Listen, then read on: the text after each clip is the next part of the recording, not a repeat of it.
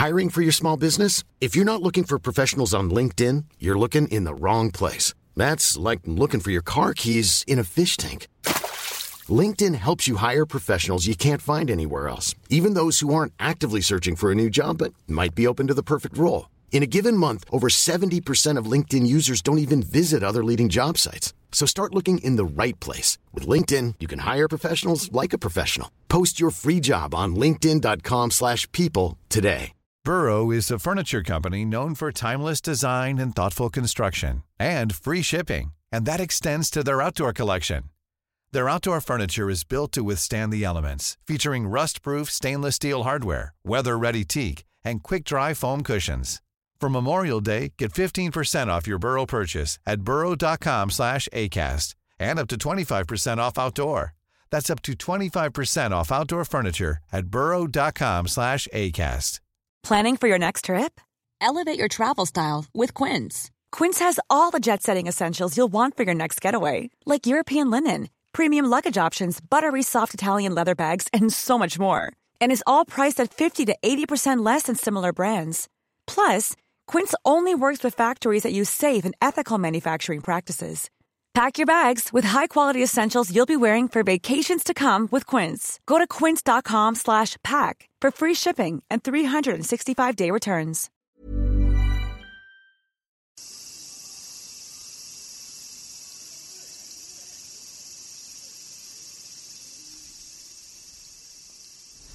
تو ژاپن هر بچه مدرسه ای میدونه که جیرجیرک های دشتی چندین سال زیر زمین میمونن تا یه تابستونی برسه که از زیر خاک در بیان بعد میرن بالای نزدیکترین درخت. اونجا پوست میندازن و زندگی کوتاه دومشون رو شروع می‌کنن تو مدت کمی که تو این دنیا هستن جفتگیری می‌کنن پرواز می‌کنن و آواز می‌خونن. اونقدر آواز می‌خونن تا بمیرن و لاششون بیفته روی زمین.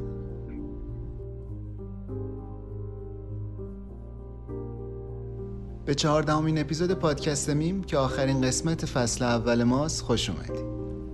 من مهدی عباسی اینجا برای شما ترجمه فارسی مقاله هایی رو روایت می‌کنم که برنده یا نامزد جایزه پولیتسر تو بخش روزنامه نگاری بودن.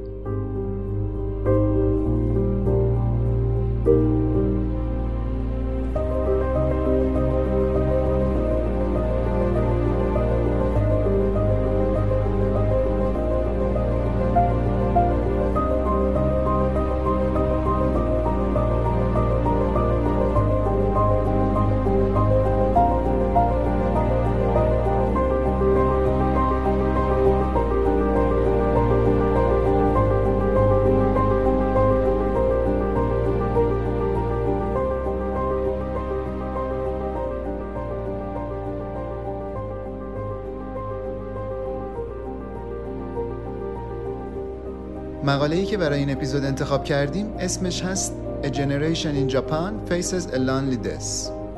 سال 2018 تو روزنامه نیویورک تایمز منتشر شده و نامزد جایزه پولیتزر تو بخش نوشته بلند بوده.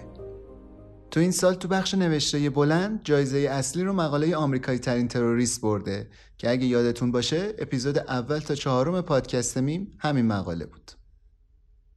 نویسنده مقاله آقای نوریمیتسو اونیشیه. ایشون از سال 98 خبرنگار خارجی نیویورک تایمز بوده. ژاپن به دنیا اومده، مونترال بزرگ شده و تو دانشگاه پرینستون درس خونده. روزنامه نیویورک تایمز رو هم که حتما می‌شناسین. یکی از معتبرترین روزنامه های دنیاست. سال 1851 تأسیس شده و تا حالا 127 جایزه پولیتسر برده. رکورد داره تو این زمینه از همه روزنامه ها و مجله های دیگه بیشتر. نیویورک تایمز سیزدهمین روزنامه پرتیراژ در دنیا و سومین در آمریکاست. البته این اولین باره که ما از نیویورک تایمز تو پادکست میم یه مقاله داریم. کدوکوشی هم که عنوانیه که ما برای این مقاله در نظر گرفتیم یک کلمه ژاپنیه که ترجمهش میشه مردن در تنهایی. این اصطلاح برای افراد مسنی استفاده میشه که بدون اینکه هیچ دوست آشنایی داشته باشن تو تنهایی میمیرن و تا مدتها کسی از مرگشون خبردار نمیشه.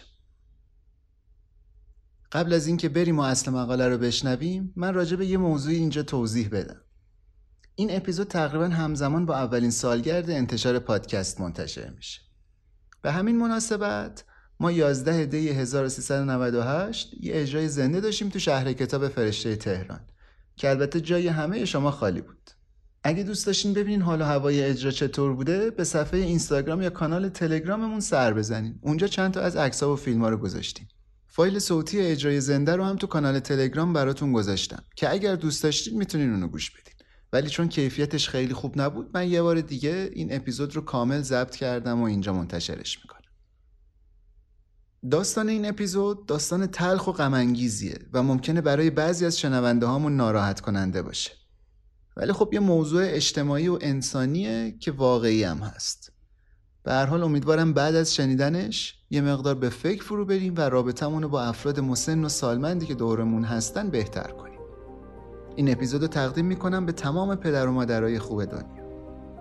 با این توضیحات آماده ایم که به مقاله کدوکشی مردن در تنهایی گوش بدیم.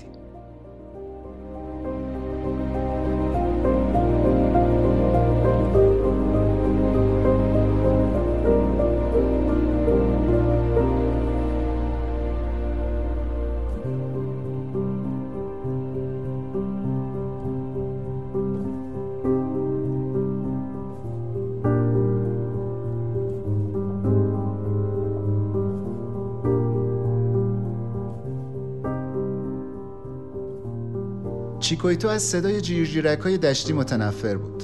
مثل هر سال هجوم آورده بودن و صداشون هفته های بعد بلندترم می‌شد. همه آپارتمان رو ور می داشت و سکوت و آرامش رو از بین می برد یه گروه که ساکت می شدن گروه دیگه شروع می کردن آخر تابستونم لاشه جیرجیرک های مرده مثل بارون میریخ رو در و دیوار ساختمون. اون روز تولد 91 سالگی خانم چیکو بود. هوا خیلی گرم شده بود و موج گرما مسئولای شهرک مسکونی 171 واحدی که خانم چیکو و کلی سالمنده دیگه توش زندگی می‌کردن و نگران کرده بود. یه سری مددکار اجتماعی و با بروشور فرستاده بودن دم خونه های اینا تا بهشون درباره خطرهای گرمازدگی هشدار بدن. این سالمندا بیشترشون هیچ دوست و فامیلی نداشتن. گاهی چند هفته یا حتی چند ماه از آپارتمانای کوچیکشون بیرون نمی اومدن و اصلا کسی ازشون خبر نداشت. هر سال خیلیاشون میمردن بدون اینکه کسی بفهمه. فقط وقتی بوی جنازه بلند می‌شد همسایه ها میفهمیدن یکی مرده. اولین باری که این اتفاق افتاد یا بهتر بگیم اولین باری که این اتفاق تو سطح ملی رسانه‌ای شد و کلی سر و صدا کرد وقتی بود که جسد یه مرد 69 ساله که نزدیک خونه یه خانم چیکو زندگی می‌کرد سه سال بعد مرگش پیدا شد. تو این مدت کسی متوجه نبودن این آدم نشده بود. بانک خودش اجاره و قسطا رو اتوماتیک از حسابش کم می‌کرد. وقتی تو سال 2000 پس انداز این آقا تموم شد نماینده های بانک با پلیس واسه پیگیری اومدن آپارتمانش و اونجا جسدش رو پیدا کردن که تجزیه شده بود و فقط اسکلتش مونده بود. شهرک مسکونی های بزرگی که خانم چیکو 60 سال توی یکی از اینا زندگی کرده بود و نماد انفجار جمعیت بعد از جنگ و سبک زندگی مدرن آمریکایی بودن حالا واسه جامعه روبه پیری ژاپن تبدیل شده بودن به یه مفهوم جدید. مردن در تنهایی. تابستون اون سال یه مجله مشهور تیت زده بود که هفته چهار هزار تا مرگ مشابه این تو ژاپن اتفاق میافته. واسه خیلی از آدمای شهرک مسکونی خانم چیکو این نوع مرگا نتیجه طبیعی و البته نگران کننده تحول ژاپن بعد از دهه 60 میلادی بودن. تمرکز یه بودی رو رونق اقتصادی تو اون دوره باعث شد سن جامعه بره بالا و زاده ولد کم شه. جمعیت سالمند ژاپن انقدر منزوی شدن که اصلا یه صنعت جدید واسه این مسئله به وجود اومده. کلی شرکت تأسیس شدن که تخصصشون تمیز کردن خونه هاییه که آدمای تنها توش میمیرن. تابستون همیشه خطرناکترین فصل واسه پدیده مردن در تنهایی بود. خانم چیکو همین نکته رو می‌دونست. می‌دونست حتی اگه روز تولدش هم باشه نه کسی بهش زنگ می‌زنه نه پیام میفرسته نه میاد ببینتش. این خانم سال آخر امپراتوری تایشو به دنیا اومده بود و اصلا فکر نمی‌کرد انقدر عمر کنه که ببینه تک تک دوستا و فامیلاش یا مردن یا مریض و زمینگیر شدن.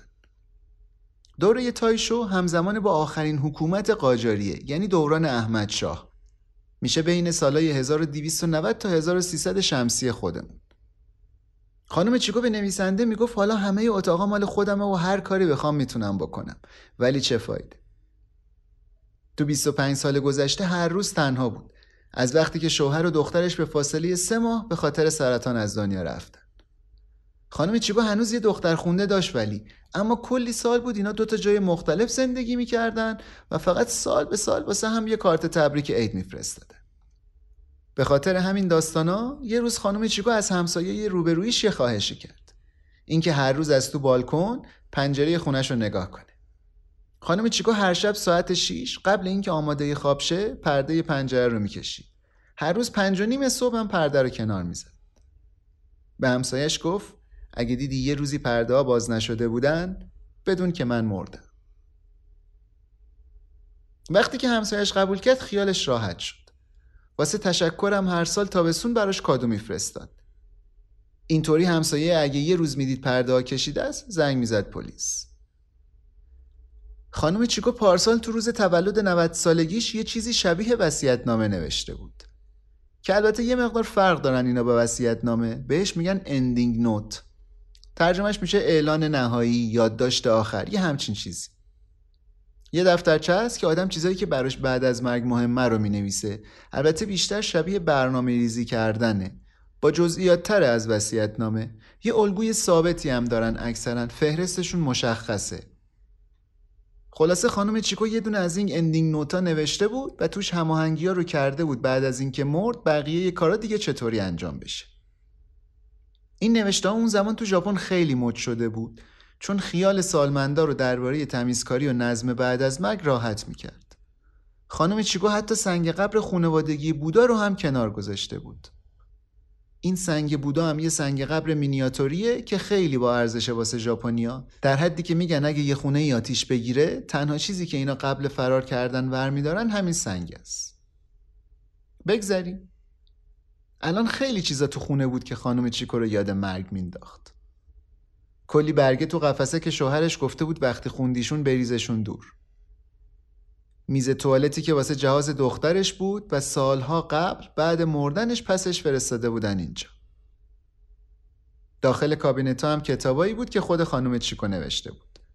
یه کتاب دو جلدی درباره زندگیش تو شهرک آپارتمانی و 224 صفحه هم زندگی نامه.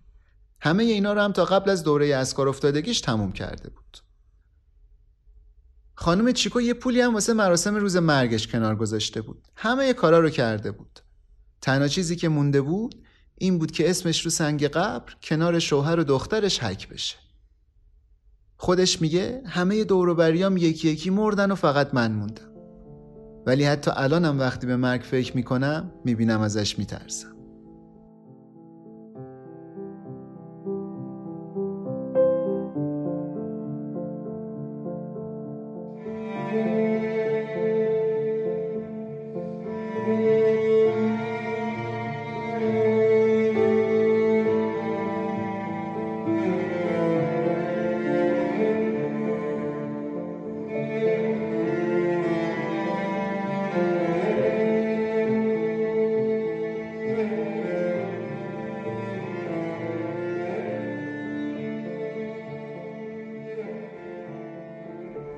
گرما بود. وسط های تابستون دوتا جنازه پیدا شدن که از موج اول گرما مرده بودن. هیچکس اسمشون رو نمی‌دونست. مورد اول یه نفر بود توی یکی از واحدهای بلوک خانم چیکو که همسایه پایینی متوجه بوی تعفن جنازه شده بود. اولش فکر کرده بود یکی کسایا که یه نوع ماهی خشکه سفارش داده. بعد دیده بود بو حتی از بالکنم میاد. مرد 67 سالش بود و با اینکه سالها اونجا زندگی می‌کرد کسی نمیشناختش. دو روز بعد جسد دوم پیدا شد. اینجا هم بو انقدر شدید بود که همسایه کناری سه شب نتونسته بود بخوابه. متوفای سالمن بود که از خیلی سال پیش اونجا زندگی می‌کرد. حتی درباره شکوفه های بهار با همسایه حرف زده بود ولی بازم هیچ کس اسمشو نمی‌دونست. داخل آپارتمانش از پنجره کوچیک خونش معلوم بود. پر زباله بود و مگسا توش میچرخیدن. مدیر ساختمون می‌خواست هر طور شده جلوی بو رو بگیره. درزای در ورودی و روی قفل در رو هم چسب زد ولی فایده نداشت. بوی تعفن تمام راهرو و داخل خونه ها رو برداشته بود. خانم چیکو سر خودش رو گرم می‌کرد که فکر و خیال نکنه راجع به این چیزا. هر روز تقریبا دو کیلومتر تو مسیر هومه توکیو پیاده روی می‌کرد. شده بود عین تفریح واسش این کار. همیشه هم از روی گوشیش تعداد قدماشو میشمرد. روزی یه ساعت واسه شوهر و دخترش یه دعای بودایی می نوشت به اسم سوترا. تو یکی از این گروه های حامی محیط زیستم رفته بود عضو شده بود و اونجا جنگلای اطراف رو تمیز می‌کردن. هر ماه تو دورمی های ناهاری که واسه سالمندای شهرک برگزار می‌شد هم شرکت می‌کرد. این مهمونی واسه این بود که اینا از انزوا در بیان و ریسک مردن در تنهایی کمتر شه. خانم چیکو همیشه تو این دوره همیا میشست کنار یه پیرمردی که پاهاش ضعیف بود ولی اشتهاش قوی. یوشیکازو کینوشیتا. این دوتا البته زیاد با هم فرق داشتن. خانم چیکو خیلی قانونمند و منظم بود رو هر دقیقه زندگیش برنامه ریزی می‌کرد ولی آقای کینوشیتا برعکس بود. مثلا هر وقت حال می‌کرد از تختش میومد بیرون. ولی اینا وقتی با هم حرف می‌زدن حرفاشون خیلی عمیق و پرمعنی بود. خیلی فراتر از سلام احوال پرسی معمولی نویسنده میگه خانم چیکو برعکس هم نسلاش خیلی سریح و مستقیم حرف می‌زد حتی تو لحظه های سختم هیچ وقت پشت ابهام زبان ژاپنی قایم نمی‌شد.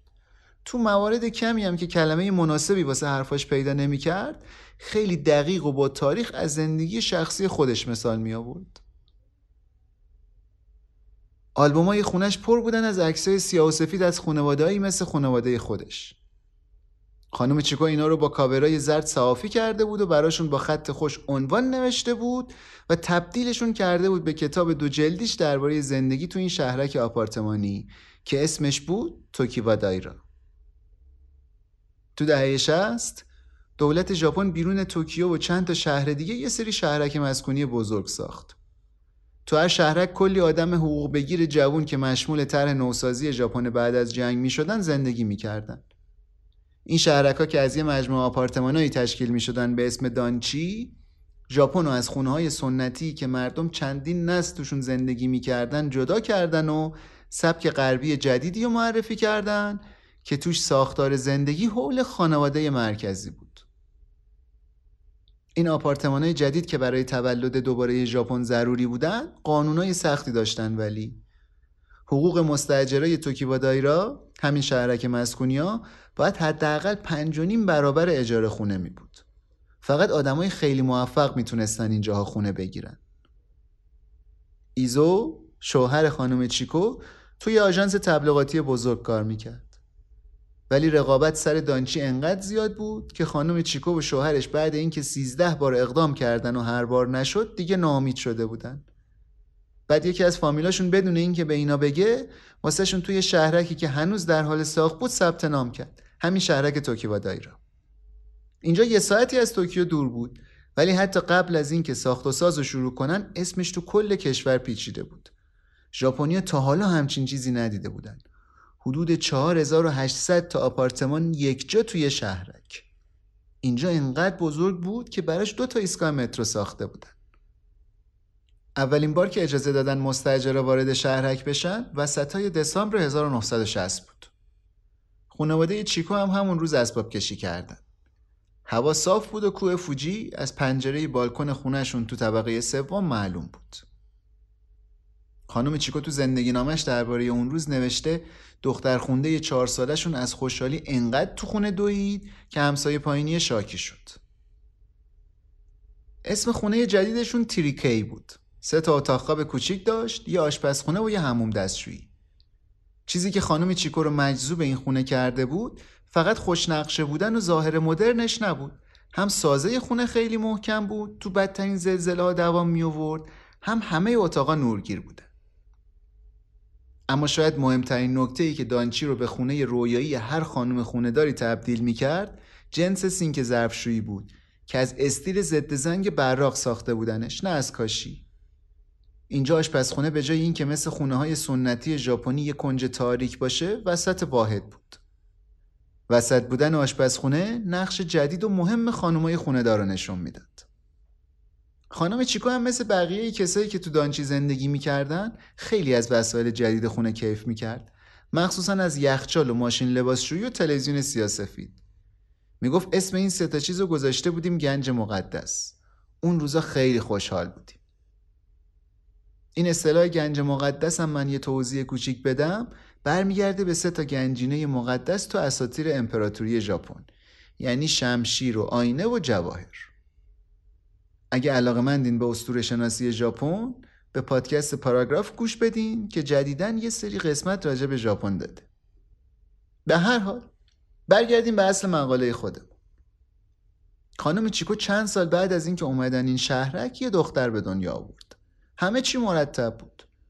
شوهرش کارش توکیو بود و هفته 6 روز با یه قطار شلوغ می‌رفت و میومد خودش هم تو مهد کودک شهرک کار می‌کرد.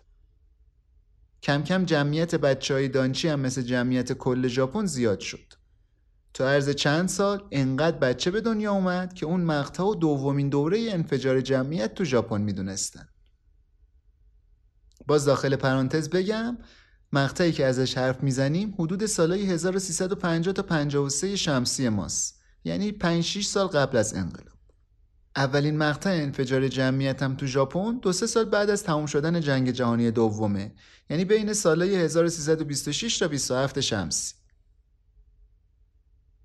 هر سال عید خانواده ها کیمونه هاشون رو میپوشیدن و عکس یادگاری می‌گرفتن تو مراسم سالانه ورزشی هم شرکت می‌کردن تو این مراسم بچه ها و پدر مادر با هم مسابقه می‌دادن. هر سال تابستون خانم چیکو دختراش رو می‌برد یکی از استخرای دانچی. تو آلبومش کلی عکس است. از مادرای جوونی که با مایه های یه تیکه کنار بچه هاشون تو آب وایسادن و استخرم همیشه پر آبه. شهرک حتی یه شعر مخصوص هم واسه خودش داشت. آکنده از امید سرشار از سلامت و قدرت بیایید همگی بدرخشیم. خانم چیکو عادت داشت پشت پنجره وایسه و از اونجا زمین بازی شنی بچه ها رو نگاه کنه. بچه های همسایه قدیما همیشه اینجا جمع می شدن و با هم بازی می کردن. مخصوصا تابستونا صدای جیغ و دادشون کل شهرک رو می گرفت. ولی الان هیچ کس اونجا نبود. بچه ها دیگه تقریبا ناپدید شده بودن و سر صدای بازیشون حالا جاشو داده بود به صدای آژیر یک سره آمبولانس. امروز دیگه دانچی رنگرو رفته نماد خانوادهای جوونی نیست که یه زمانی می‌خواستن ژاپن رو بازسازی کنن. تقریبا نصف ساکنای توکیوا دایرا بالای 65 سال سنشونه. تو یکی از پیاده های تابستون خانم چیکو استخری که عکسش تو آلبوم خانوادگیشون بود و به نویسنده نشون داد. یه استخر خالی بزرگ که انقدر تو شاخ و برگ و آشغال ریخته بود که کفش اصلا معلوم نبود. خانم چیکو به نویسنده گفت این همون استخریه که بچه هم توش شنا می‌کردن. بعدش یهو ساکت شد. وایساد تو زمین بازی متروکه که یه زمانی تو خاطراتش زنده و شاداب بود. چند ثانیه بعدش گفت از بین رفته. اینجا قبلا وسایل صخره نوردی بود. میذاشتم بچه هم اینجا بازی کنن. ولی الان دیگه از بین رفته. خیلی چیزا دیگه الان نیست.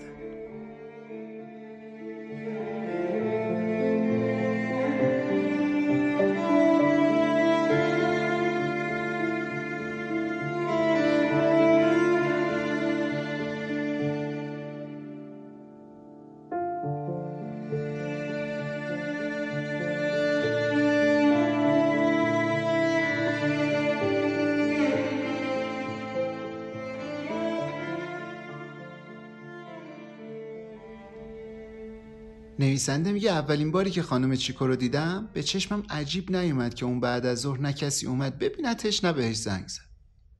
چند هفته بعد بود که بهم گفت اولین دیدارمون با روز تولدش یکی بوده.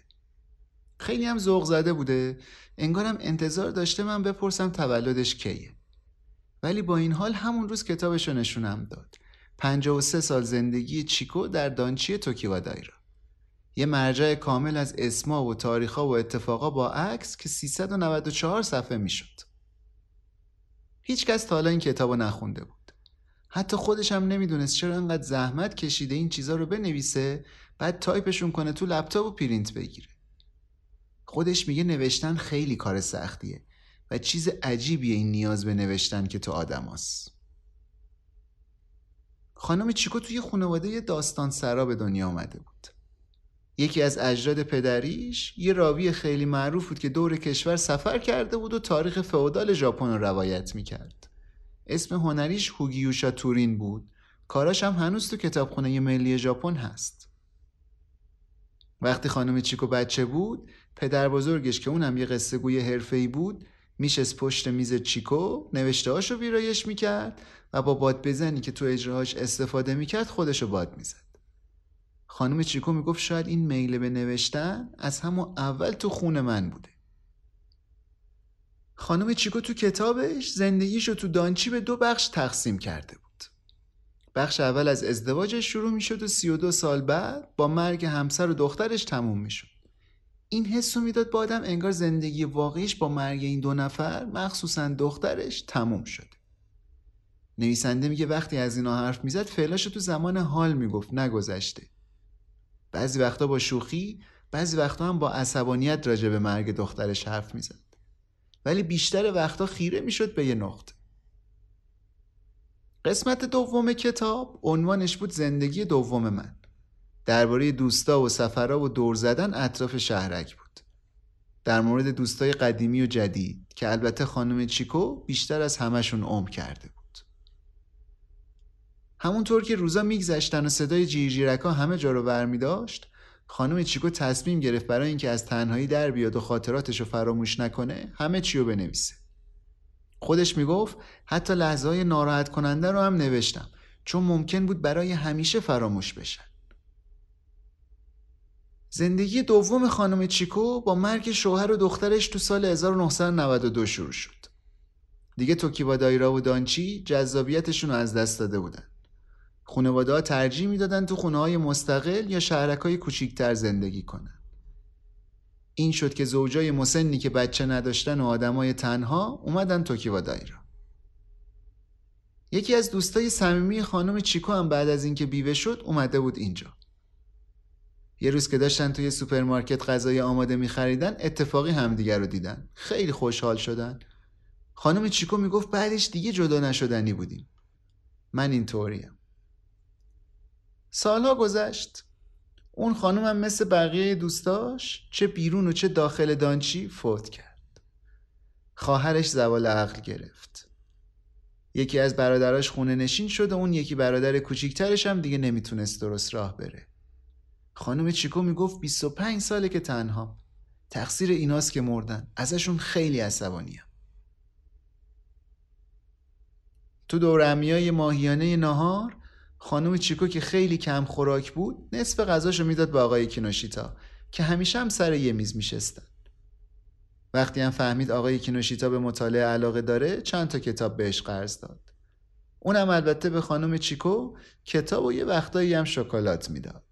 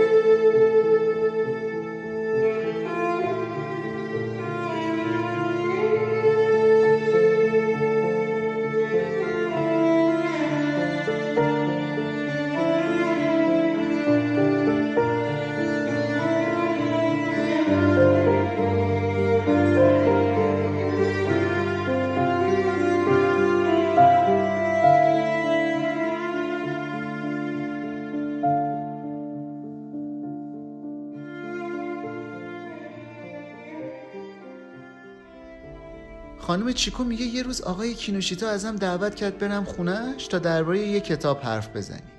تازه اون موقع بود که فهمیدم خونش پر آشغاله. آقای کینوشیتا طبقه همکف زندگی می‌کرد. یه آپارتمان دو خوابه داشت که آشپزخونش وسط حال بود. یه عالم لباس قدیمی، کتاب، جعبه، روزنامه، ظرفای خالی غذا خلاصه کلی آشغال ریخته بود کف زمین. فقط هم یه راه باریک از تخت به دستشویی باز بود. تنها چیز تمیزی که می‌شد تو اون خونه پیدا کرد یه تیشرت سفید بود که هنوز از کیسه خوششویی در نیومده بود. آقای کینوشیتا 83 سالش بود. پاهاش ضعیف شده بودن. واسه اینکه بتونه رو پا نگه داره یه واکر نقره‌ای داشت که موقع راه رفتن ازش استفاده می‌کرد. شاید نهایتش هفته یه بار از خونه می‌رفت بیرون. وقتی خانم چیکو وضعیت آپارتمان رو دید ماجرا رو به یکی از این گروه های مددکار اجتماعی خبر داد. مردایی مثل آقای کینوشیتا که تنها تو دانچی زندگی می‌کردن و سال خورده و ضعیف بودن خیلی آسیب پذیر می‌شدن. می‌دونست مددکارا مراقبش هستن. چند ماه پیش وقتی یه هفته ازش خبری نبود یه مددکار رفت دم خونش. صدای تلویزیون میومد ولی کسی جواب نمی‌داد. مددکاره فکر کرد مرده. واسه همین زنگ زد پلیس. ولی وقتی بالاخره آقای کینوشیتا از خواب عمیقش پا شد هم خجالت کشید هم از اینکه کسی بهش اهمیت داده یکم خوشحال شد. به زبون انگلیسی از پلیس و مددکارا تشکر کرد. شاید دلیلش این بود که ابراز همچین احساساتی به زبون ژاپنی خیلی سخته. Burrow is a furniture company known for timeless design and thoughtful construction and free shipping. And that extends to their outdoor collection Their outdoor furniture is built to withstand the elements, featuring rust-proof stainless steel hardware, weather-ready teak, and quick-dry foam cushions. For Memorial Day, get 15% off your Burrow purchase at burrow.com slash ACAST and up to 25% off outdoor. That's up to 25% off outdoor furniture at burrow.com slash ACAST. Hiring for your small business? If you're not looking for professionals on LinkedIn, you're looking in the wrong place. That's like looking for your car keys in a fish tank. LinkedIn helps you hire professionals you can't find anywhere else, even those who aren't actively searching for a new job but might be open to the perfect role. In a given month, over 70% of LinkedIn users don't even visit other leading job sites. So start looking in the right place. With LinkedIn, you can hire professionals like a professional. Post your free job on linkedin.com slash people today.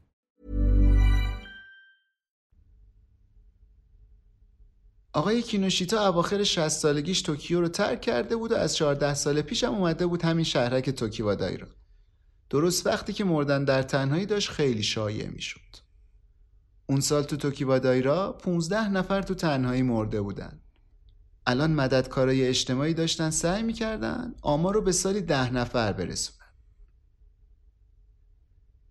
آقای کینوشیتا قبل از اینکه بیاد اینجا همه چیشو از دست داده بود. شرکتش ورشکست شده بود و پولی هم که از خواهر برادرش گرفته بود خرج کرده بود. بهش گفته بودن تو کسی هستی که میراث خانواده کینوشیتا رو از بین برده. حتی خونش رو هم از دست داده بود. و همینطور زن دومش. همون زنی که بهش گفته بود موندن با کسی که خونمون رو فروخته چه فایده ای داره. خیلی راحت می‌شد آقای کینوشیتا رو به عنوان یکی از کسایی مثال زد که قربانی فروپاشی اقتصادی ژاپن شده بودن. شرکت آقای کینوشیتا آی لاو اینداستری که پیمانکار پروژه های ساخت و ساز و حفاری بود بین دهه 60 تا 90 رو موج رونق ساخت و ساز جلو رفته بود تا اینکه کم کم پروژه های عمومی ته کشید. همونطور که خانم چیکو تو کتابش به توکیوا دایره افتخار می‌کرد آقای کینوشیتا هم مرور خاطرهای زمان کارش بهش حس غرور می‌داد. مثلا یه بار موقع ساخت تونل مانش به یه پیمانکار قول یعنی شرکت صنایع سنگین کاوازاکی همینی که این موتورای کاوازاکی رو می‌سازه. واسه حفاری یه بخشی از کانال چرخ لودر قرض داده بود. نویسنده میگه وقتی آقای کینوشیتا کارت ویزیت قدیمیش و طرحهای تجهیزاتی که داشته و عکسای روزای اوجش رو نشون می‌داد چشماش برق می‌زدن. مثل عکسی که تو دفتر شرکت کاوازاکی زیر کانال مانش انداخته بود. یا عکسای پاریس که تو تنها سفرش به اروپا گرفته بود. کینوشیتا یه جا کلیدی داشت با لوگوی تونل مانچ که همیشه همراهش بود و به همه نشونش می‌داد. یه سری یادگاری هم از دوران ساخت تونل نگه داشته بود. مثلا یه تیکه سنگ که موقع حفاری کانال برداشته بود یا یه تیشرت که آرم دایره شکل آبی و قرمز تونل روش بود و گذاشته بودش تو کمد لباسای تمیز. ایشون از سفر اروپاش که برگشته بود یه عادت جالبم با خودش آورده بود. اونم این که تو حرف زدنش گاهی از کلمه های فرانسوی استفاده می‌کرد. گاهی هم انگلیسی دست و پا شکستش رو که خیلی سال پیش یاد گرفته بود به رخ بقیه می‌کشید. می‌گفت تو پاریس مرتب میشنیدم همه می‌گفتن مقسی مادام. همش منتظر بودم برگردم توکیو و به خانوما بگم مقسی مادام مقسی مادام. آقای کینوشیتا یه عکس سیاه سفید از بیست و چند سالگی خودش نشون داد به نویسنده که توش داره توی انبار برنج کار می‌کنه و به زبون انگلیسی گفت ونای باز یانگ یعنی وقتی جوان بودم. تو عکس فقط یه لنگ تنش بود که ایکل ازولانی و پاهای قویش رو نشون می‌داد. سه تا کیسه برنجم انداخته بود رو دوشش که رو همدیگه 180 کیلو وزنشون می‌شد. کینوشیتا تو تایوان به دنیا اومده بود که اون زمان جزو امپراتوری استعماری ژاپن بود. خانوادش بعد از جنگ جهانی دوم اومده بودن جنوب غربی ژاپن اون زمان مردم قورباغه‌ای که تو مزرعه های برنج پیدا می‌کردن و میخوردن کینوشیتای جوون حتی تو اون فقر خونوادگی و جامعه شکست خورده بعد از جنگ به آینده روشن و پر انرژی ژاپن امیدوار بود. واسه همین رفت و مهندسی مکانیک خوند. می‌گفت نسل من رویاهای بزرگی داشت. ولی هیچ وقت فکر نمی‌کرد زوال خودش و همینطور زوال ژاپن می‌تونه انقدر سریع اتفاق بیفته. با یه سرگشتگی و بحت خاصی می‌گفت های قولی مثل شارپ رو الان شرکت های تایوانی خریدن. تایوانی که خودش یه زمانی مستعمره ژاپن بود. اگه یادتون باشه سال 2011 یه زلزله و سونامی خیلی بزرگ اومد ژاپن. همون موقع آقای کینوشیتا پا شده بود و تنهایی کابینت خونش رو نگه داشته بود که برنگرده بیفته.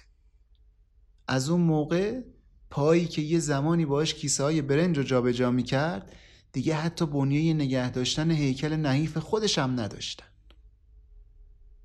دنیایی که میشناخت دیگه از بین رفته بود. تا پارسال می‌رفت یه باشگاه سلامتی و میشست تو جکوزی اونجا که پاهاش بهتر شه. از اینکه خانوما میومدن تو حوزچه کنارش میشستن هم خوشش میومد یه روز ولی تو جکوزی از حال رفت. زنگ زدن آمبولانس. ولی ماشین که رسید هر کاریش کردن سوار آمبولانس نشد که نشد. بعد اون روزم دیگه هیچ وقت نرفت باشگاه. الان بیشتر از ماهی سه چهار بار از خونش نمی‌رفت بیرون.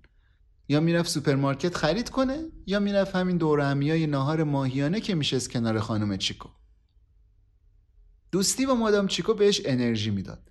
حتی با اینکه خودش زیاد حرف نمی‌زد و بیشتر گوش می‌کرد. می‌گفت خانم چیکو خیلی حاضر جوابه. من اصلا نمی‌تونم رو حرفش حرف بزنم. آقای کینوشیتا خیلی تحت تاثیر این قضیه قرار گرفته بود که خانم چیکو غذاشو باهاش نصف می‌کرد. یا اینکه بهش کتاب قرض می‌داد. البته خودش می‌گفت سلیقه من یکم تندتره. کتابای اروتیک بیشتر دوست دارم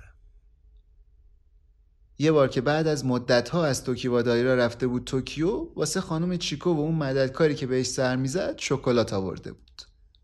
آقای کینوشیتا این مددکار رو صدا می‌زد مادام ایلون. دلش می‌خواست بتونه یه سری کپی از تر پیرهنش با کانال مانش بزنه و بده به مادام چیکو و مادام ایلون. از این تیشرتا زیاد با خودش آورده بود از اروپا. ولی همشون بجز همونی که تو کمد لباسا بود از بین رفته بوده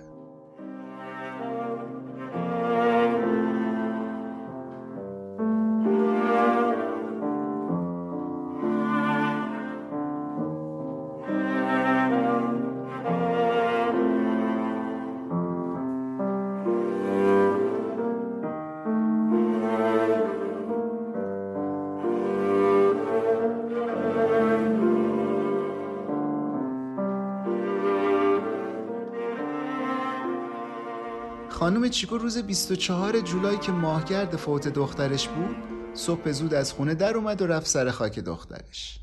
از همون مسیری هم رفت که تو 25 سال گذشته می‌رفت. تو این مدت هیچ وقت نشده بود که سر خاک رفتنش قطع بشه. حتی روزای سرد زمستون. منتها به خاطر معذوریت های سنش از 85 سالگی به بعد به جای دو هفته یه بار ماهی یه بار می‌رفت سر خاک. غذاشو با خودش می‌برد کنار قبر دخترش می‌خورد. باش حرف می‌زد. از اتفاقایی که بعد رفتنش افتاده می‌گفت. قبرستون همیشه ساکت بود. به جز تابستونا که جیرجیرکا هجوم می آوردن. خانم چیکو به نویسنده گفت به دخترم چیزایی که نگرانش می‌کنه رو نمیگم. هیچ وقت باهاش درباره مشکلاتی که ممکنه داشته باشم حرف نمی‌زنم بعد بطری آبشو در آورد و سنگ قبرشو شست. بعد اونم گلایی که آورده بود و مرتب کرد. به خصوص دسته های سوسنو که گل مورد علاقه دخترش بود. هیچ وقت گل داوودی نمی گرفت. چون هم تو ژاپن گل داوودی نشونه مرگه هم به هر حال دخترش داوودی دوست نداشت. خانم چیکو اعتقاد داشت نیروی شوهر و دخترش تا الان سلامت نگهش داشته. می‌گفت تو این سن و سال شما دیگه یا نمی‌بینی نمیشنوی یا دندونات ریخته یا صد تا مریضی و درد دیگه داری. من فکر می‌کنم تو این مدت اینا از من مراقبت کردن. این اعتقاد که ارواح آدمای مرده بخشی از زندگی زنده ها میشه برمیگرده با آین بودا که هدفش این بود ژاپنیا رو راهنمایی کنه با مقوله مرگ کنار بیان برای اینکه این ارتباط با رفتگان برقرار بمونه لازم بود بازمونده ها از سنگ قبر عزیزانشون خوب مراقبت کنن. اما توی جامعه رو به پیری با نرخ زایش کم مثل ژاپن این کار خیلی سخت بود. همون مجله ای که اول داستان گفتیم تیتر مردن در تنهاییش کلی نگرانی ملی به وجود آورده بود توی شماره دیگهش یه مقاله رفت با این عنوان با گورستانهایمان چه می‌کنیم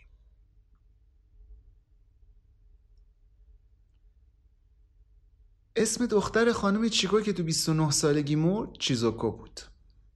با اینکه چیزوکو مریضیش طولانی بود و همه می‌دونستن خیلی تو این دنیا نمیمونه ولی بازم خانم چیکو نتونست بعد مرگش بره تو مراسم سوزوندن جنازه. می‌گفت نمی‌تونستم وایسم ببینم دخترم و دارن میندازن تو آتیش.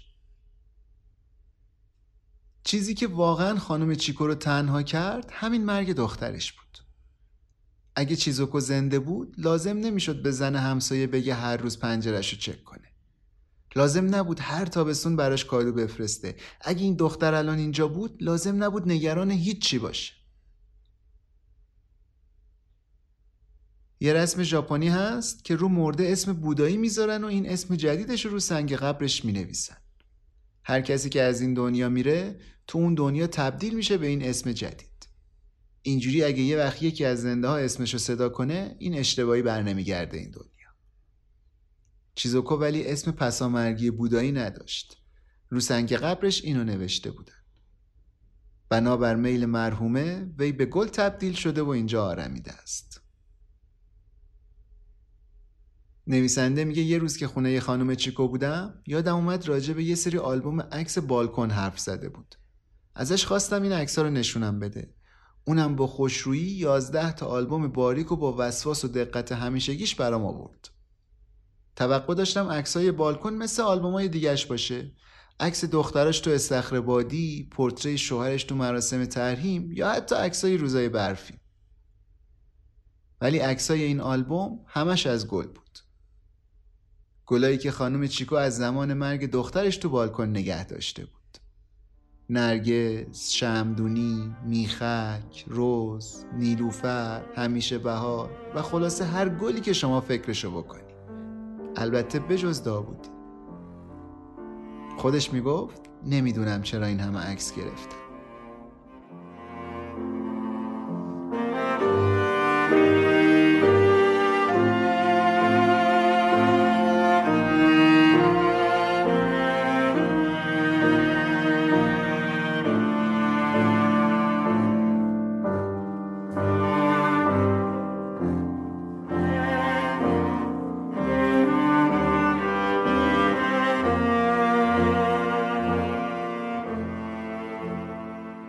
از نظر مدیرای دانچی وقتی از خونه مردایی مثل آقای کینوشیتا بوی عرق و ادرار و غذای مونده و آشغال و اینجور چیزا میاد اینا یه جور علائم حیاته وقتی از داخل آپارتمان کسی همچین بوهایی میومد می‌شد فهمید کسی اونجا نمرده یا دقیق تر بگیم این بوی کسی بود که انگار داره به زندگی چنگ می‌زنه. یا یه جورایی داره روزای آخر عمرشو میگذرونه. آقای کینوشیتا همیشه بیرونم که می‌رفت همین برو می‌داد بعدن که پاهاش ضعیفتر شدن دنیاش با آپارتمانش محدود شد. خونه نشین شد. بعد اوضاع تازه بدتر هم شد. جوری که جز تختش همه جا رو آشغال برداشته بود. این بار دنیاش شد تختش. تابستونا معمولا فقط یه تیکه شورت تنش بود و همیشه رو تخت دراز می‌کشید. دیگه بیخیال تمیزکاری شده بود. امسال یه مددکار داوطلب بهش سر زده بود و میز نقشه کشیش رو انداخته بود دور. میزی که قبلا باش ماشینالات تونل مانشو طراحی کرده بود. ولی بازم کلی آشغال تلمبار شده بود تو خونه. یه بار وقتی به خاطر سرماخوردگی مجبور شد چند هفته بمونه خونه ظرف غذای نصفه روی زمین کرم گذاشت. وسط های تابستون صدای جیرجیر جیرجیرکا خونه آقای کینوشیتا رو پر می‌کرد. با اینکه اذیت می‌شد ولی بهش حس خوبی می‌داد. طبع هنریشو برانگیخته می‌کرد یه جورایی. می‌گفت تا زندن همینطور یک سره جیرجیر می‌کنن جیرجیرک های مورد علاقش اونایی بودن که آخر تابستون می اومدن. صداشون فرق داره و نشونه تغییر فصلن. وقتی اولین بار از پنجرش صداشون رو شنیده بود از خوشحالی چشاش داشت از حدقه در می اومد. یه شب طبق معمول همیشه آماده شد بره یه اجرای موسیقی ماهیانه تو فروشگاه تعمیرات کامپیوتر. لباس پوشید و دندونای مصنوعیشو گذاشت. این تنها تاریخی بود که تو تقویم این ماهش علامت زده بود. تو اون مغازه یه خواننده جز اجرا می‌کرد.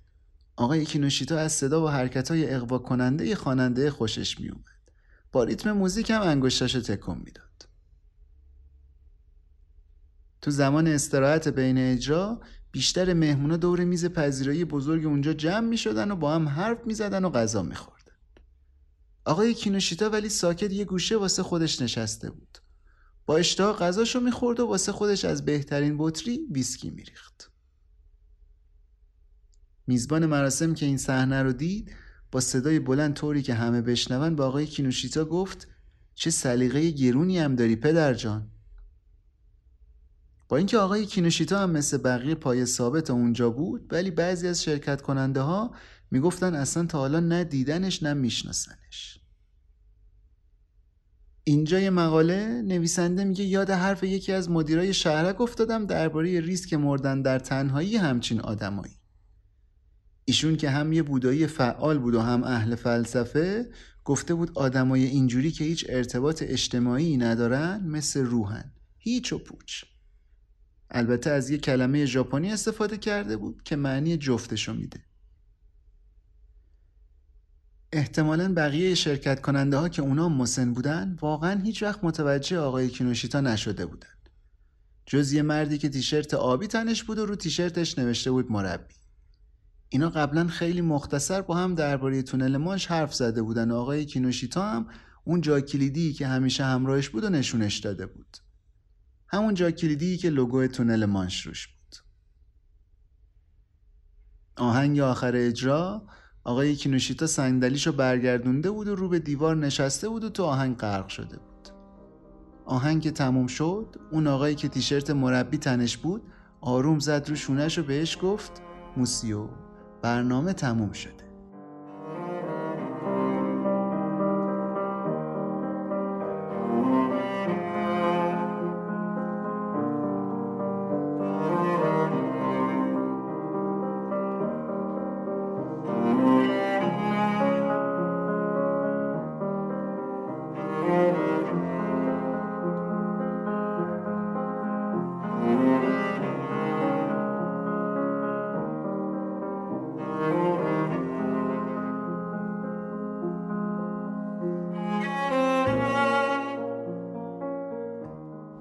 چند سال اخیر شهرک مسکونی که تو کتاب و خاطرات خانم چیکو بودم مثل بقیه دانچیای قدیمی تبدیل شد به یه چیز نوستالژیک. جنبه های مختلف زندگی تو دانچی موضوع داغ کتابا و فیلما و وبلاگا بود. البته تمرکز بیشترشون دلتنگی واسه دوران طلایی ژاپن بعد از جنگ بود. اون موقعی که آینده کشور به نظر روشن میومد ولی دنیایی که از جایی مثل توکیوا دایرا نشون داده می‌شد با زندگی واقعی که اینجا در جریان بود خیلی فرق داشت. الان دیگه هیچی مثل قبل نبود. آخرای تابستون مدیرای شهرک امیدوار بودن مردن در تنهایی دیگه ای پیش نیاد. خانواده یه مردی که جدیدن فوت کرده بود پیش قدم شده بودن و واسه تمیز کردن خونهایی که صاحباشون توش تنها مرده بودن شرکت های نظافتی استخدام کرده بودن. با اینکه هفته از فوت مرد 67 ساله ای که همسایه خانم چیکو بود میگذشت ولی هنوز چسب در خونش باز نشده بود و بوش تو راپلا مونده بود. دسته های جیرجیرکا رگباری ریخته بودن تو توکیوا دایرا و پوسته های خالی و جنازه هاشون همه جا رو پر کرده بود. خانم چیکو چند تا شدید که رو پله های دم ساختمونش افتاده بودن. یه دونه جیرجیرک مرده هم جلو در خونه آقای کینشیتا بود. ژاپنیا یه جشن سالانه دارن واسه مردا به اسم اوبون که اواسط آگوست برگزار میشه. تقریبا آخرای مرداد اعتقاد دارن تو این روزا ارواح مرده ها برمیگردن به این دنیا و به خونه بازمونده ها سر می‌زنن. هر سال نزدیک این جشن که می‌شد سوپرمارکت ها یه سری جعبه اوبون میفروختن که توش چند تا شمایل چوبی بود به شکل اسب و گاو. می‌گفتن وقتی چوب اسبی شکل رو میسوزونی باعث میشه روح مرده سوار اسب بشه و چارنل بیاد به این دنیا. بعد سه روز بازمونده ها ارواح اجدادشون رو باید برمیگردوندن اون دنیا. واسه همین چوب گاو رو میسوزوندن که ارواح آروم پشت گاو بشینن و برگردن. خودشون می‌گفتن این تجدید دیدار سالیانه مرده ها و زنده هاست خانم چیکو ولی سالها بود که دیگه مراسم جشن اوبون رو برگزار نمی‌کرد. تو دانچی مقررات شهرک اجازه نمی‌داد چوبا رو جلوی در ورودی خونش آتیش بزنه. به جاش از چند وقت قبل میوه می‌گرفت و میفرستاد واسه دوستا و آشناهاش. هلوی تازه می‌گرفت. بعد از اینکه میوه می‌رسیدن دست فامیلا اونام یکی یکی زنگ می‌زدن و تشکر می‌کردن. مثلا یه بار که خانم چیکو سر خاک شوهرش بود موبایلش زنگ خورد. جواب داد گفت شما اریکو تویی؟ اریکو همون دختر خونده خانم چیکو بود که گفتیم پیشتر زیاد در ارتباط نبودن با هم خانم چیکو هلوی تازه فرستاده بود اریکو هم براش به مناسبت روز مادر گل میخک فرستاده بود حرف زدنشون چند دقیقه بیشتر طول نکشید و خانم چیکو قبل خدافزی کردن به دختر خوندش گفت ولی تو خیلی مراقب خودت باش. چند وقت دیگه شست سالت میشه و تنها میشی. می‌دونم کلی دوست آشنا داری. من خودم هم یه نوه بزرگ دارم. ولی همه گرفتارن این روزا. واسه همینه میگم تنها میمونی. مرسی بابت میخکا تلفن خانم چیکو که تموم شد رفت سر تمیز کردن قبر شوهرش و کوتاه کردن علفایی که اونجا در اومده بود. بعدم سنگ قبر شوهرش رو شست که اسم خودشم با رنگ قرمز روش حک شده بود. رنگ آدمای زندگی که قرار یه روز وارد همین قبر بشن. می‌گفت وقتی من مردم می‌تونن رنگ قرمز رو از روی اسمم پاک کنن. قرار بود خاکستر خانم چیکو توی همین قبر کنار شوهرش دفن بشه. همه دارایش هم حتی کتابای زندگی نامش احتمالا سوزونده می شدن و با خودش به گور می رفتن.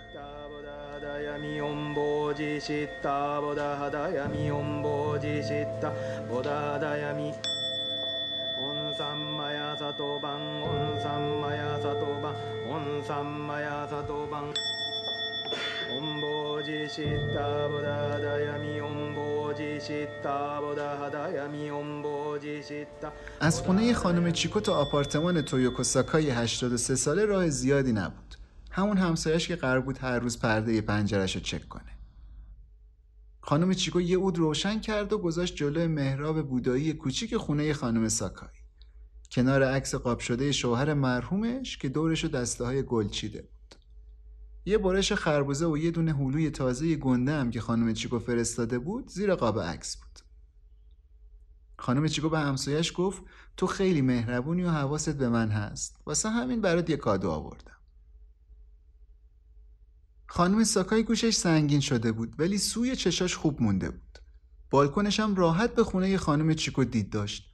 واسه همین انتخاب خوبی بود که هر روز پرده پنجره رو چک کنه البته این اواخر خانم ساکای تمرکز کرده بود روی خونه دیگه تو طبقه چهارم که بالکنش پر آشغال شده بود. خانم چیکو رو برد روی بالکن و بهش گفت از اینجا می‌تونی ببینیش طبقه چهارم. خانم چیکو جا خورد یکم. نگران شد نکنه این حواسش پرت طبقه چهارم میشه و یادش بره پنجره خونش رو نگاه کنه. خونه خودش رو نشون داد و گفت پنجره منم نگاه می‌کنی دیگه؟ اونم که گوشش نمیشنید گفت آره آره طبقه چهارم. بعدش هم همش داشت راجع به طبقه چهارمی حرف می‌زد. خانم چیکو با صدای بلند چند بار گفت طبقه سوم من طبقه سوم میشینم. اوناش اون پنجره رو باید نگاه کنی. خانم ساکای بالاخره فهمید چی داره میگه خانم چیکو. گفت آها آره طبقه سوم. بعدش هم جفتشون کلی خندیدن که این احتمالا داشته تو همه این مدت طبقه چهارمیه رو چک می‌کرده.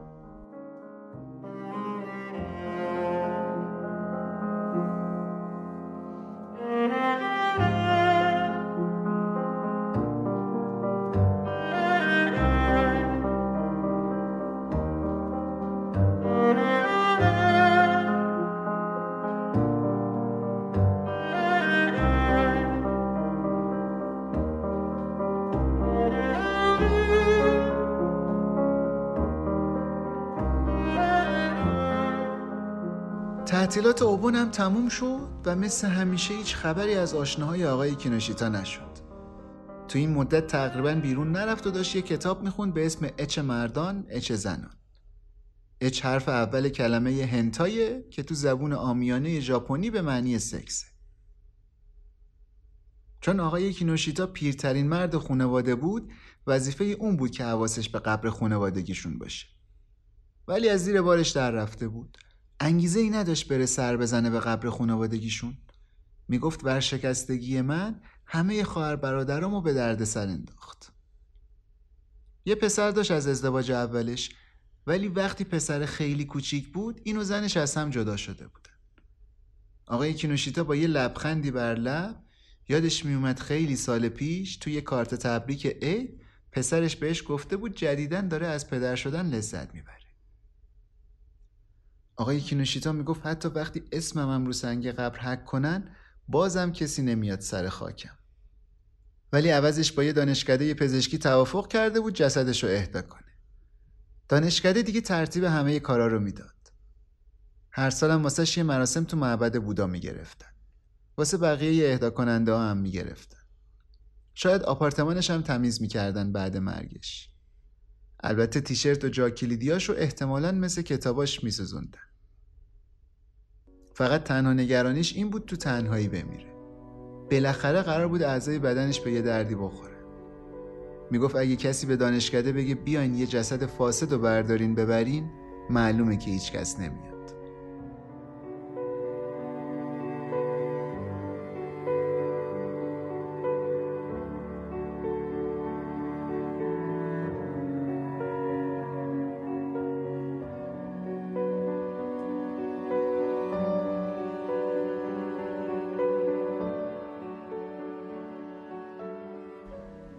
این تابستونم مثل سالای دور توکیوا دایرا سنت رقص مراسم اوبون رو حفظ کرده بود.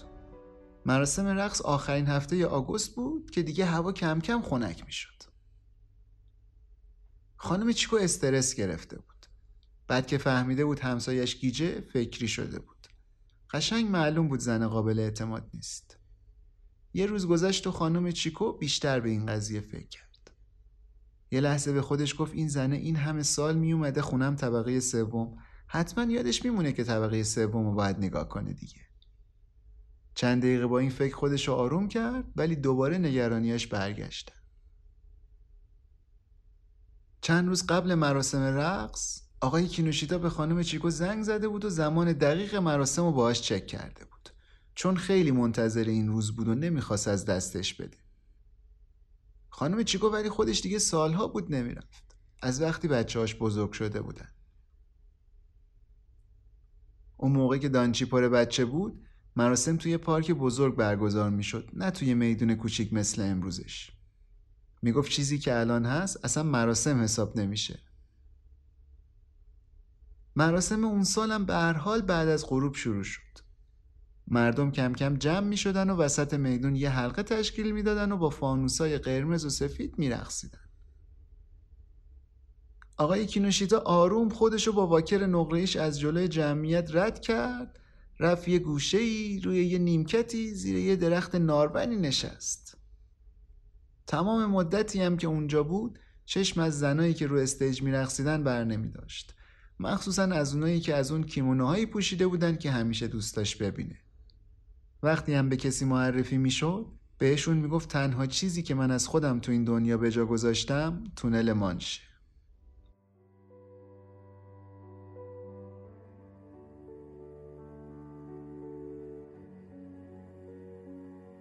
هوا تاریک شده بود.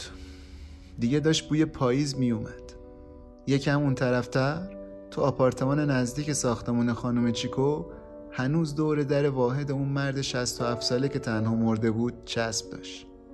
انگار بوی بد قرار نبود بره. بازم اون طرفتر پشت استخر زمینی که دخترش یه روزی اونجا بازی می‌کرد پنجره خونه خانم چیکو معلوم بود که ازش یه نور خفیف میومد بیرون. پرده های جلوی پنجره کشیده شدن به امید اینکه فردا صبح دوباره باز بشه.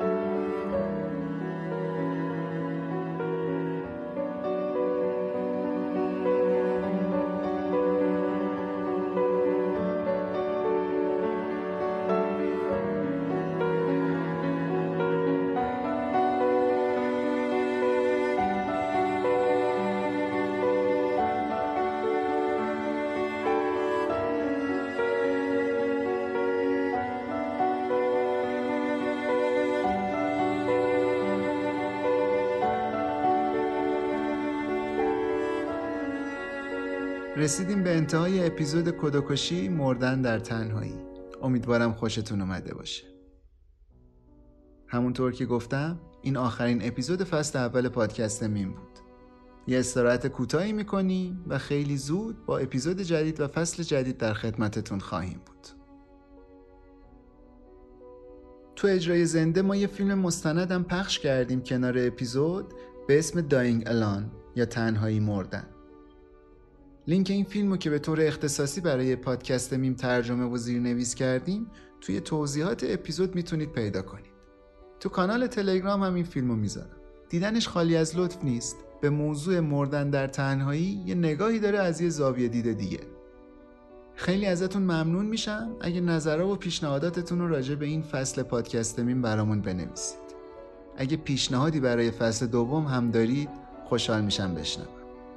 آدرس ارتباطی ما رو هم حتما می‌دونید. تو همه شبکه های اجتماعی می‌تونید با سرچ کردن کلمه MIMM پادکست به انگلیسی یا پادکست میم ما رو پیدا کنید. من چند دقیقه آخر اجرای زنده رو اینجا براتون می‌ذارم و از همتون خدافزی می‌کنم.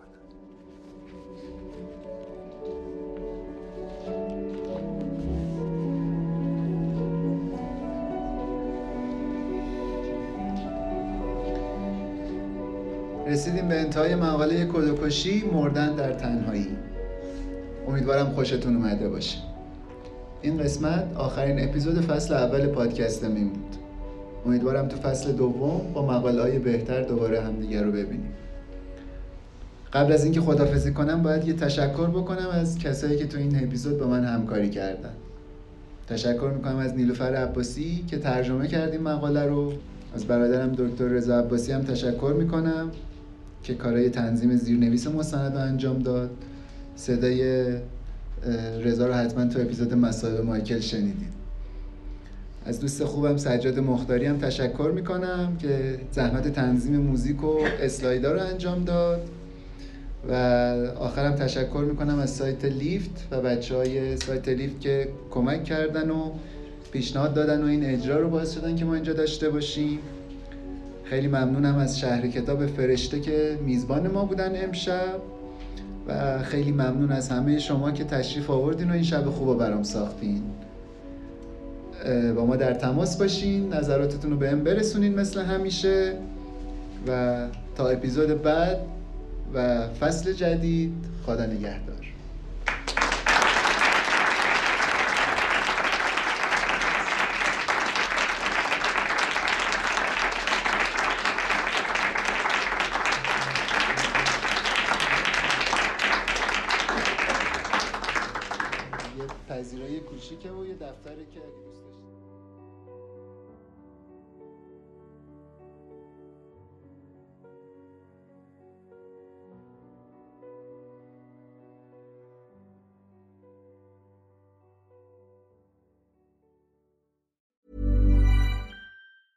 A lot can happen in the next three years. Like a chatbot may be your new best friend. But what won't change? Needing health insurance. United Healthcare Tri Term Medical Plans are available for these changing times. Underwritten by Golden Rule Insurance Company, they offer budget friendly, flexible coverage for people who are in between jobs or missed open enrollment. The plans last nearly three years in some states, with access to a nationwide network of doctors and hospitals. So, for whatever tomorrow brings, United Healthcare Tri Term Medical Plans may be for you. Learn more at uh1.com. Hi, I'm Daniel, founder of Pretty Litter. Cats and cat owners deserve better than any old fashioned litter. That's why I teamed up with scientists and veterinarians to create Pretty Litter. Its innovative crystal formula has superior odor control and weighs up to 80% less than clay litter. Pretty Litter even monitors health by changing colors to help detect early signs of potential illness. It's the world's smartest kitty litter. Go to prettylitter.com and use code ACAST for 20% off your first order and a free cat toy. Terms and conditions apply. See site for details. Even when we're on a budget, we still deserve nice things. Quince is a place to scoop up stunning high end goods for 50 to 80% less than similar brands. They have buttery soft cashmere sweaters starting at $50, luxurious Italian leather bags, and so much more. Plus, Quince only works with factories that use safe, ethical, and responsible manufacturing. Get the high-end goods you'll love without the high price tag with Quince. Go to quince.com/style for free shipping and 365-day returns.